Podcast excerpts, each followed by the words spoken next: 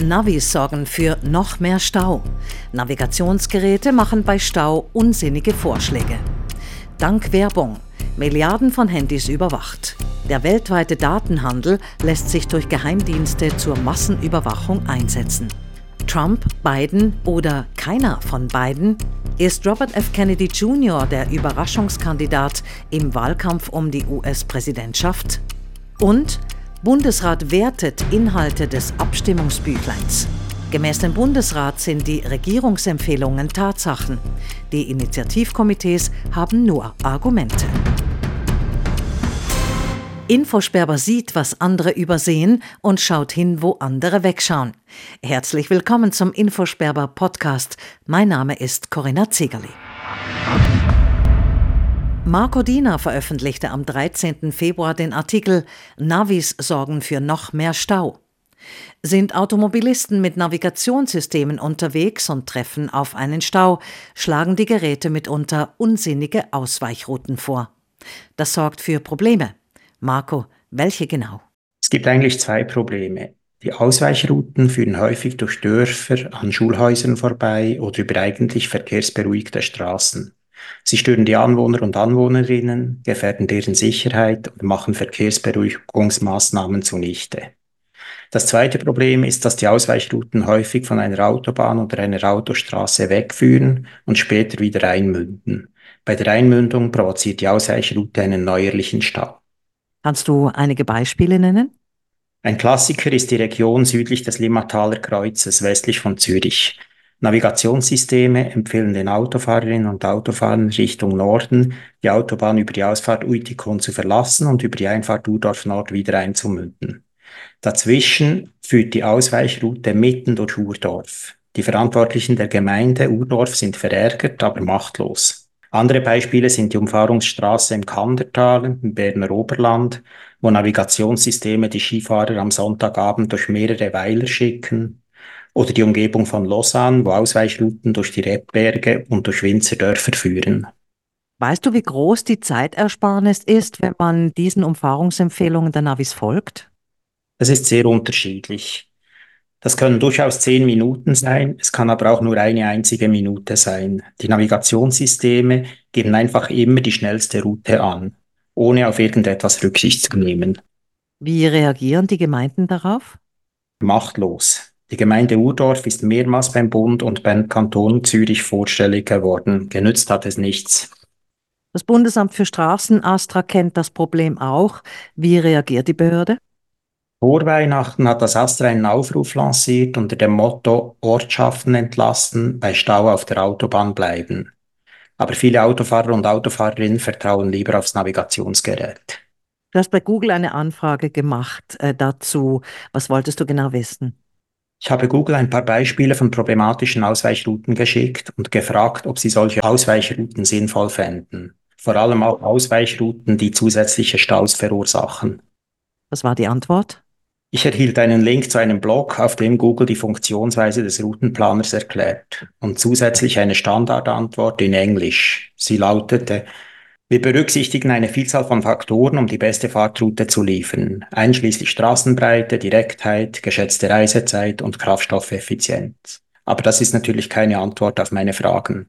Was wäre aus deiner Sicht ein Lösungsansatz? Es gibt eigentlich zwei. Die Anbieter könnten Routen, die durch Dörfer oder Städte führen, aber auch Routen, die über kleine Nebenstraßen führen, auf ihren Karten sperren. Das würde bestimmt helfen. Und auf der anderen Seite könnten Autofahrer und Autofahrerinnen ihrerseits schauen, ob die vorgeschlagene Alternativroute durch bewohnte Gebiete führt und, falls ja, darauf verzichten. Vielen Dank für das Gespräch, Marco. Danke auch. Am 12. Februar erschien beim Infosperber ein Artikel des Online-Mediums netzpolitik.org mit dem Titel Dank Werbung Milliarden von Handys überwacht. Die Technologie hinter personalisierter Werbung lässt sich missbrauchen, um massenhaft Menschen zu überwachen. Das zeigt eine aktuelle Recherche von 404 Media. Das US-amerikanische Online-Magazin berichtet über ein Werkzeug namens Patterns, das offenbar Verbindungen zur israelischen Firma Nuviat hat, wobei noch ungeklärte Fragen im Raum stehen. Im Artikel werden die Verbindungen zwischen Patterns und Nubiat detailliert aufgezeigt.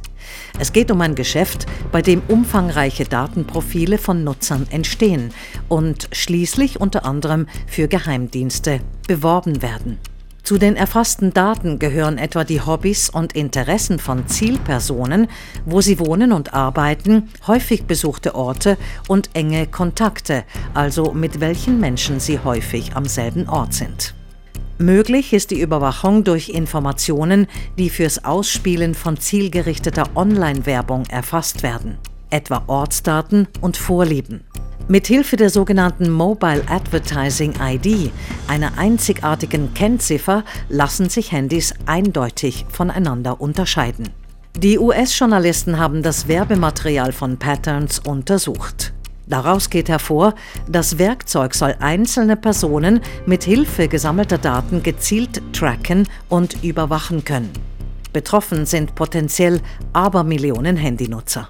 Die Daten sollen von millionenfach heruntergeladenen Apps stammen.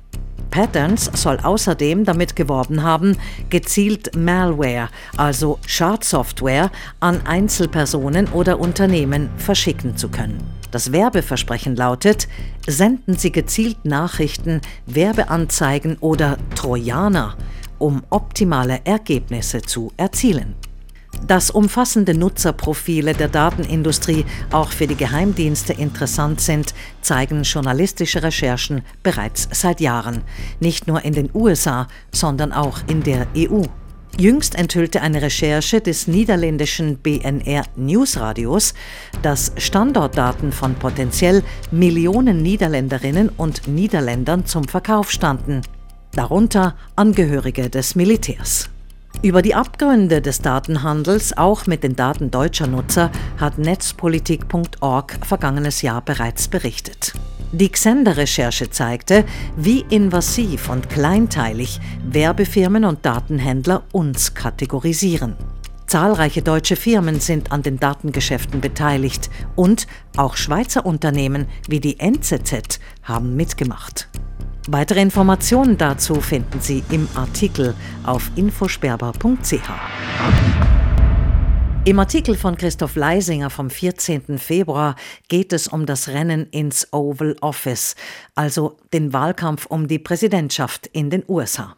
Während der amtierende Präsident Joe Biden und sein Vorgänger Donald Trump die Klingen kreuzen, wartet im Schatten vielleicht ein Überraschungskandidat. Christoph, man hat den Eindruck, Donald Trump ist im Rennen um die Präsidentschaft in den USA nicht mehr zu stoppen. Alles, was man versucht, gegen ihn zu unternehmen, um zu verhindern, dass er erneut Präsident wird, scheint wie von einer Teflonpfanne an ihm abzuperlen. Er marschiert in sieben Meilenstiefeln Richtung Weißes Haus.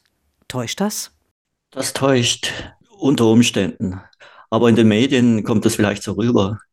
Da ist es einfach so, die Journalisten fahren auf ihn ab, weil er polarisierende, klickträchtige Schlagzeilen liefert. Und er weiß das natürlich und nützt das ohne Rücksicht auf Wahrheitsgehalt seiner Aussagen unverfroren aus. Es gibt also eine ungute Symbiose, um Stimmung zu machen und die überträgt sich natürlich äh, auch auf die Öffentlichkeit. In dieser Kakaphonie geht allerdings leicht unter, dass äh, noch vier verschiedene Prozesse gegen ihn laufen, wegen Lug, Betrug, Umsturzversuchen und so weiter. Und das sind Überraschungen natürlich nicht ausgeschlossen. Das heißt, äh, im Extremfall kann er ja als Kandidat juristisch ausgeschlossen werden. Aber grundsätzlich ist es natürlich schon so, äh, dass er bei den Republikanern äh, der Meinungsführer ist sozusagen. Und beim jüngsten Meeting der Partei im Januar in Las Vegas, da ist klar geworden, dass er das Zugpferd der Partei ist. Allerdings sind selbst in der Partei ähm, mehr Leute als früher unzufrieden. Joe Biden hingegen schwächelt massiv. Es kommen immer wieder sehr besorgniserregende Beiträge, Artikel, Videos an die Öffentlichkeit, die seinen schlechten Gesundheitszustand zeigen. Selbst wenn er gewählt würde, wäre er wohl kaum in der Lage, eine weitere Amtszeit zu überstehen. Wie siehst du das? Gerade in den vergangenen Tagen ist eine Umfrage bekannt geworden und aus der geht hervor, dass 86 Prozent der Amerikaner denken, dass Joe Biden mit seinen 81 Jahren zu alt für eine weitere Amtszeit ist. Aber ähnliche Bedenken gibt es auch in Bezug auf Donald Trump. Ich meine, der Mann, äh, der wird im Juni wird auch 78, ist also nicht mal der Jüngste und er ist längst nicht mehr so agil, wie er einmal war. Ich meine, er rasselt bei öffentlichen Veranstaltungen praktisch seit Jahren immer wieder dieselbe Platte herunter, aber inzwischen hat die manchmal gewaltige Sprünge. Also da weiß er nicht mehr genau, wie er die verschiedenen Argumente zusammenbringen soll. Ich habe ihn einmal als Präsident in New York beobachtet, wie er sich selbst über den grünen Klee lobte. Und die Banker und die Hedgefondsmanager auf dem Podium hinter ihm konnten ihre Verachtung kaum verstecken. Also das Alter ist ein Problem, aber das trifft nicht nur Biden, sondern auch, das trifft auch Trump. Du schreibst im Artikel, dass sich die schweigende Mehrheit der amerikanischen Bürger möglicherweise vom amerikanischen Zwei-Parteien-System abgewendet hat. Wie ticken diese Leute? Ich meine, das sind meist normale Leute wie du und ich. Die haben früher vielleicht mal den großartigen Versprechen der beiden Parteien geglaubt. Inzwischen sind viele frustriert, nachdem die einen ständig ihr Vermögen denn begünstigen und nachdem die anderen die Preise und die Kosten für das tägliche Leben an die Decke getrieben haben immer mit der populistischen Behauptung, nur das Beste für die Wähler zu wollen. Also sie behaupten immer, ja, wir wollen eigentlich nur das Beste für die Wähler. Dabei wollen die Wähler selber nur, dass sich die Politik nicht im Wolkenkuckucksheim abspielt, sondern dass sie dem gesunden Menschenverstand folgt und die Probleme äh, löst, die sie stellen, etwa die Zuwanderung oder die extreme Bürokratie. Das bringt ja den unabhängigen Kandidaten Robert F. Kennedy Jr. ins Spiel. Er hat einen großen Namen. Was spricht sonst noch für ihn? Ich meine, der Mann lebt natürlich aufgrund der bekannten Geschichte ein Stück weit von seinem Namen. Auf der anderen Seite hat er ein gewisses Charisma, er ist bestens gebildet, argumentiert, ruhig und faktenorientiert, wenn man zuhört. Und sein langjähriges Engagement und seine praktische Erfahrung als aktivistischer Anwalt, etwa in Umweltfragen, machen ihn ein Stück weit wirklich glaubwürdig.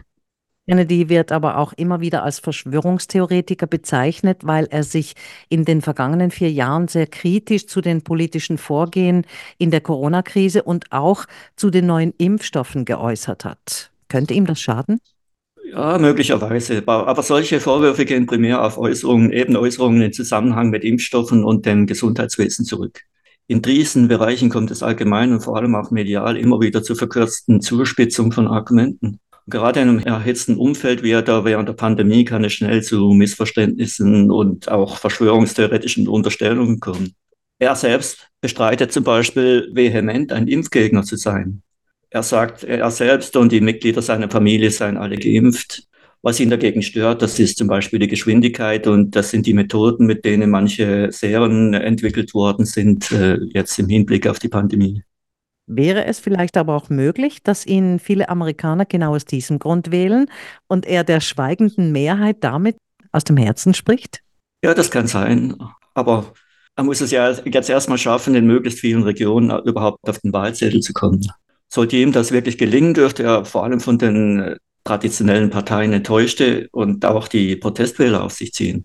Und davon gibt es inzwischen ziemlich viele. Was denkst du, wie groß sind Kennedys Chancen, in die Fußstapfen seines berühmten Onkels zu treten? Ich würde nicht zu euphorisch werden, aber ich würde sagen, er hat bessere Chancen als die meisten unabhängigen Kandidaten in der Vergangenheit. Abgesehen natürlich vom ersten Fall, wo ja der erste Präsident praktisch als Unabhängiger gewählt wurde. Der Grund dafür ist ganz einfach. Erstens sein Name, der ist bekannt und seine Dynastie ist bekannt und äh, seine berühmten Vorgänger spielen natürlich eine Rolle. Und zweitens, weil viele Bürger das Getue und das Geschacher der beiden etablierten Parteien einfach satt haben.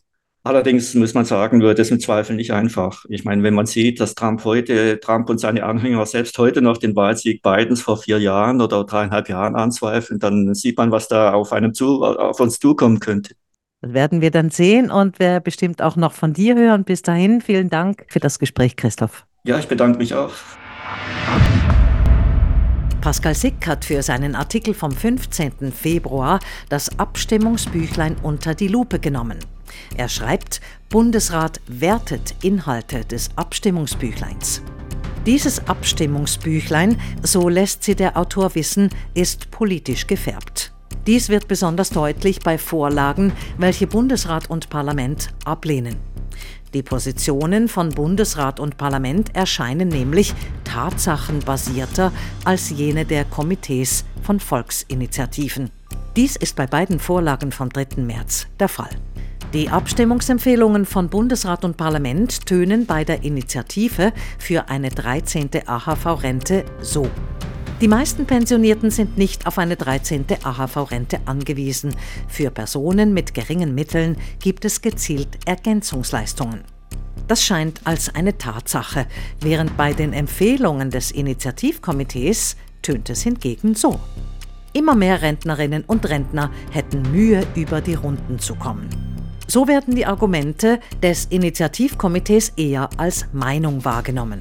Der Trick ist, dass die Argumente von Bundesrat und Parlament in direkter Rede und diejenigen der Initiativkomitees in indirekter Rede verfasst sind, was die Wahrnehmung der Wählerinnen und Wähler beeinflusst. Auf Anfrage des Autors weist ein Sprecher der Bundeskanzlei darauf hin, dass die Abstimmungserläuterungen im Namen des Bundesrates verfasst würden. Von den Komitees übernehme der Bundesrat nur die Empfehlung.